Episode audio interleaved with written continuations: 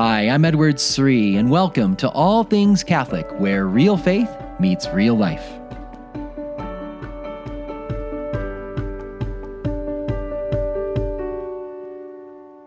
Do you ever struggle paying attention to those readings at Mass? You know, we sit down and there's these readings from the Bible from a long time ago, and your mind wanders. You're thinking about problems at work. You're thinking about what's going to be for brunch today or the football game in the afternoon. And you know you should be really focused on these sacred readings, but you get done with them. You're like, oh, what were they? What was the gospel about? And you feel bad about that. Well, I want to help us. I want to help us to enter into the liturgy of the word. I want to get practical and talk about some practical things we could do to really receive those readings into our hearts more. But I also want to, I want to set a context. I want us to understand what this is all about. You see, the liturgy of the word is really a powerful moment when God is coming to speak to you.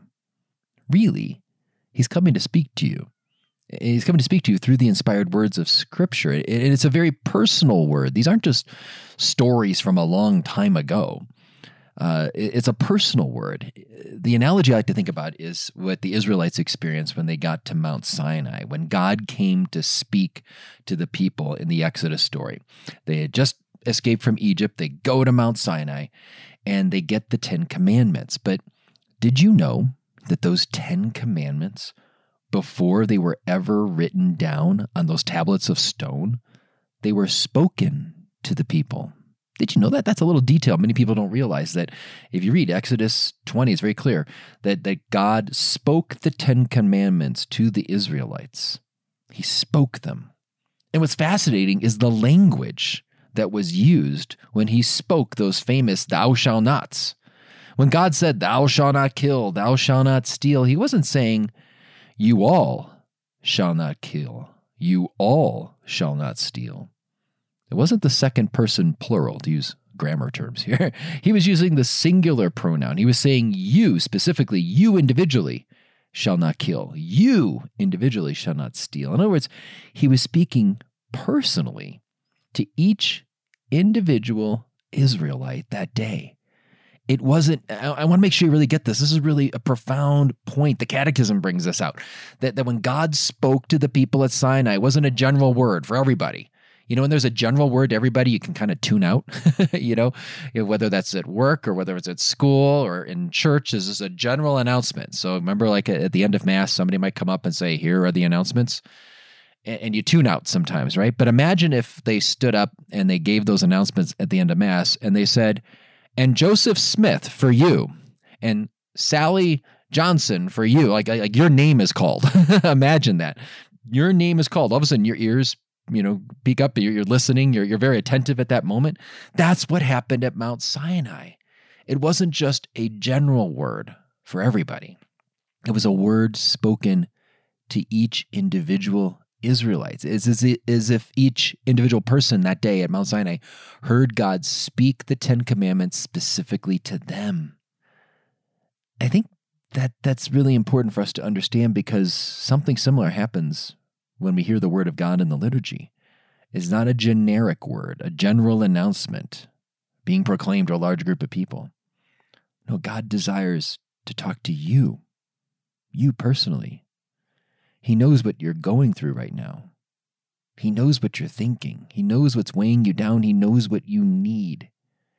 And he wants to touch your life with his word at every Mass. In other words, there's some specific word in those Scripture readings that's there for you today, right now, that you need right now. Will you be ready to hear it? That's what we're going to look at in this week's podcast. So welcome to All Things Catholic. I'm your host, Edward Sri. And as usual, I want to give a welcome to anyone joining us for the first time, checking out the show. Thanks so much for being with us.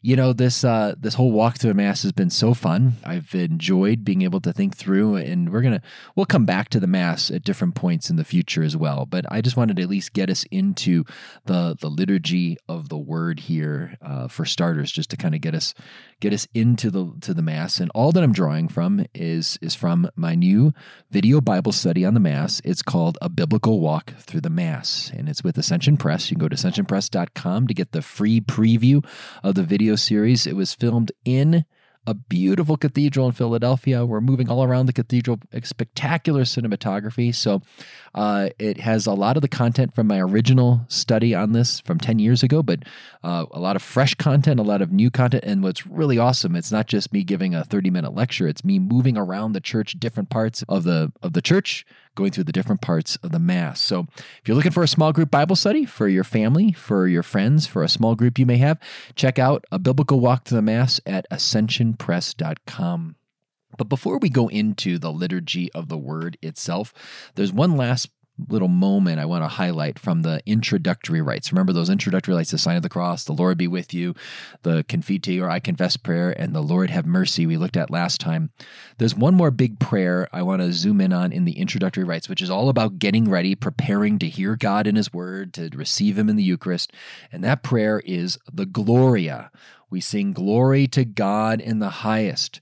Now, I don't know if you know this, but those words from the Gloria, do you know where those words came from? Do you know who wrote those words? It wasn't a modern kind of Christian artist that put those words together. Glory to God in the highest, and on earth peace to people of good will. We praise you, we bless you, we adore you, we glorify you. Where did these words come from? Well, the opening line comes from a very profound songwriter, a group of songwriters known as the Angels. The Angels actually wrote the opening line of this song. They're the inspiration behind this song. Where do these words come from? They were spoken on that first Christmas night. Over the fields of Bethlehem, the shepherds see the myriad and myriad of angels praising God because God has become man in Jesus Christ and He's been born in Bethlehem. The God of the universe is making Himself manifest as a child, and the angels are just rejoicing over this mystery of Christ, the mystery of God becoming man. And they sing glory to God in the highest, and on earth peace to people of good will. It's beautiful. So did you know that at Mass, the Gloria is a Christmas song? In a sense, it really is a Christmas song. But my question is, why is it that, in July or June, in the hot summer months, you may still be singing Christmas songs at Mass? If the Gloria really is inspired by the angels on that first Christmas night, if it is, in a sense, a Christmas song, why are we singing a Christmas song all throughout the year? It's because every time we go to Mass, the mystery of Christmas is made present to us.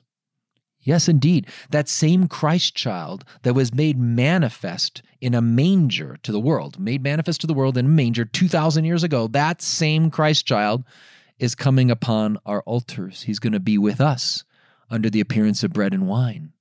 We're going to receive Him, His very body, blood, soul, and divinity in Holy Communion. And so it's fitting that we echo the words of the angels, praising God for coming to dwell among men. So we echo those words, joining in their praise, glory to God in the highest, and on earth peace to people of goodwill. And I love how the song, it just goes on. It says, we praise you, we bless you, we adore you, we glorify you, we give you thanks for your great glory. It's like the angels, we're joining the angels in their stammering over the mystery of Christ. We say, we love you, you're amazing, this is awesome, we can't believe it. Wow, if you've ever been so excited, maybe like your favorite team, won the Super Bowl, or I remember when the Cubs won the World Series in 2016. We were waiting 108 years for the Cubs to win the World Series and to be with friends and talk about it. We're just like, you just keep saying, I can't believe it. That happened. It looked like we're going to lose it, but we did it. And I can't believe it. You're just like all in awe over this. Well, something so much greater than the Super Bowl or the World Series is the incarnation. God became man, and we're like little kids. We're giddy. We're kind of like, I can't believe it. God became a little child. God is dwelling among us. This is incredible. The angels rejoice, and we should have that same excitement. This is a fitting way to conclude those introductory rites, because in the introductory rites, we're preparing our hearts to welcome Jesus in our midst. And we do that especially through confessing our sins and entrusting ourselves to God's mercy. And when we receive His mercy, that's the fruit of the cross, the fruit of His work of redemption, we cannot help but rejoice. But now let's turn to what happens next. We get into the liturgy of the Word. And here we have those readings from Scripture. And Christians say that those readings from Scripture are from the inspired Word of God. You've heard people talk about that biblical inspiration. The Scriptures are inspired, but what does that really mean? The word inspiration. In Greek, theonoustos literally means God breathed. And the idea is this, is that God breathed his divine word through the human words of the biblical writers. And so are the scriptures human or are they divine? That's a very important question we have to ask. We want to get this right. Are the scriptures that we hear at Mass, the scriptures we read in our own devotions, in our Bibles at home, are the scriptures human or are they divine? And the answer is yes, they're both. Just like Jesus is fully human and fully divine, so the inspired words of Scripture are fully human and fully divine. They're fully human. The human writers are free to write whatever they want. They have freedom. They bring their own creativity. They're thinking about their audience, their message. But then God uses that to communicate exactly what he wants written and no more. So theonoustos, inspiration, God breathes his divine eternal words through the human writers in time. And those words are speaking to us today. I think that's why it's important to understand inspiration, that these aren't just accounts written a long time ago. The God of the universe, the eternal God, who's beyond space and time, intervened in space and time and inspired St. Paul or St. Matthew to write these accounts. And then that eternal word that was written at a specific time 2,000 years ago, because it's an eternal word, it can travel through time. It can travel through time and touch our lives today.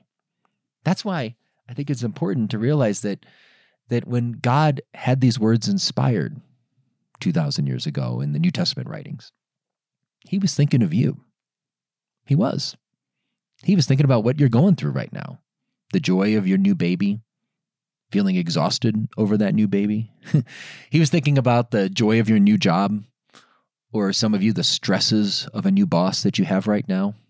He was thinking of you in this relationship that's just starting to grow and you're excited about it, or he's thinking of this relationship that's, you're beginning to wonder, is this the right one? Is this the person I'm supposed to be with? Maybe we shouldn't be dating anymore.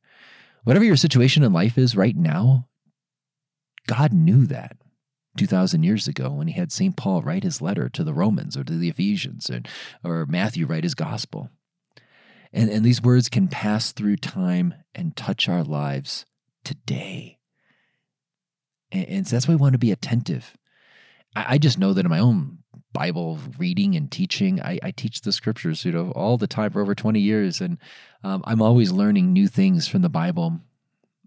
But I'm not just learning new things about the Bible. I'm learning new things, as I said, from the Bible. In other words, new ways that God's encouraging me. I notice something in a story I've taught for many years, and all of a sudden I go, wow, I never applied it to my life in this way. That God's always speaking to us. It's a living word, living and active, and so we want to really come to Mass with our hearts prepared to hear God's word. I'm going to talk about a couple things we can do to do that in a moment, but really think about that. If you see that person that comes up and does the reading, the lector, maybe you've been blessed to do that before, to be a lector. I want you to know that the lector is not just simply doing a public reading of the Bible. That's not what he's going through. That's not what he's doing. The lector is lending God his voice. Yes, in the context of the liturgy, when we have the readings from Scripture, the person reading those readings, the lector, is loaning God his voice. That's profound. He's allowing God to speak through using his vocal cords to speak to the people there that day, to touch this person on the left side of the church in a certain way with that word, which is going to touch the person in the middle in a different way and touch the person on the other side of the church in another way, because it's the eternal God has a word that is going to move people's lives, to stir them, to encourage them, to call them to repent, to challenge them, to comfort them, whatever it is. Everybody is going to be touched differently from the same inspired word of God, but God can use it in a unique way for an individual at a different time, in a different way. We want to be ready for that. Now, how do we get ready? How do I really enter into the liturgy of the word to receive this? And I did a whole episode on this, I think maybe a year ago or so. You can check that out for more. But just briefly, I really want to be attentive and I want to apply it to my lives. What do I need to do? I think some key things are to prepare You know, if I can read the readings beforehand, maybe in my morning prayer before I go to Mass, I do the readings beforehand. Maybe even if I can just get the gospel reading, I think that's a really powerful thing, just to kind of have that reading on my mind. I'm chewing on it. I'm praying over it. I'm talking to the Lord about it before I even go to Mass. It's a wonderful thing to do. You can go online to find those scripture readings each Sunday. You can use Magnificat or other resources to find those. But I think that's a great thing to do it ahead of time. I think another thing is, if you use the Mass readings for your daily prayer, you don't have to do this. I do it sometimes. In other seasons, I'm using other books for my daily prayer life. But I know that when I have the daily prayer life centered on the Mass readings, then when I show up at Mass, God's already been speaking to me through those scripture readings. And then I'm entering into them more. I'm receiving them more into my heart in the context of the liturgy. I think showing up early is another thing you could do. You show up early, and then maybe you can pull out the missal and read them on your phone, whatever it is. You know, so before Mass, you could do that. One thing I like to do in the car is I have Magnificat on my phone, and I'll have my kids read the gospel reading while we're driving to church. And so when we talk about the gospel reading for a little bit on the way to Mass, again, it's the way to kind of till the soil of my heart, you know, to kind of cultivate in my soul a preparation to receive the word. I think reading along, if you're ADHD, I don't know, any of you spiritually ADHD, you just get distracted easily. I think being able to read along with the readings at Mass is also really helpful. It helps me to stay more focused. So I'll pull out the missal in the pew, and I'm reading the readings as we're going along. I just be a little bit more attentive. These are some beautiful ways that we can receive that word. But I know everyone talks all about the Eucharist when they think of Mass. They think about the Eucharist and receiving communion. And don't get me wrong, that's the climax. That's awesome, right? It's the high point. But don't forget how beautiful it is to encounter Jesus in his word, how much he longs for you to listen to him. He really longs for you to listen, and our minds wander. We get distracted. Let's really prepare. You know, I think we have those bells at the consecration of Mass. You know, when the bread and wine are changed, the body and blood of Christ, the altar server may ring a bell many times. Imagine if there were bells right before each reading. That would get your attention. God's coming to talk to you. You know, you're getting a text message from God now, you know, through the scripture readings, through the lector proclaiming the word and loaning God his voice. Prepare your heart for that encounter as well, not just the Eucharist, but let's really go to both tables, the table of the Eucharist and the table of the word. That's the image the early church fathers used to describe the gift of the Eucharist. Well, thanks for listening. If you want to learn more about the parts of the Mass and how to enter into the Mass for yourself, for your children, or for a small group, check out my small group video Bible study on the Mass. It's called A Biblical Walk Through the Mass. You can get it at ascensionpress.com. You can get a free preview of the study where we go through all the words and the rituals of the liturgy to understand what we're saying, what we're doing, because all of it comes from Scripture. And if we know the biblical background of the Mass, we'll be able to give our hearts more to Jesus in every liturgy. So check it out, ascensionpress.com, for the free preview of the Biblical Walk Through Mass study. And if you have any questions, you can reach out to me at edwardsri.com. That's edwardsri.com. Or you can reach me on Facebook, Twitter, or Instagram. God bless.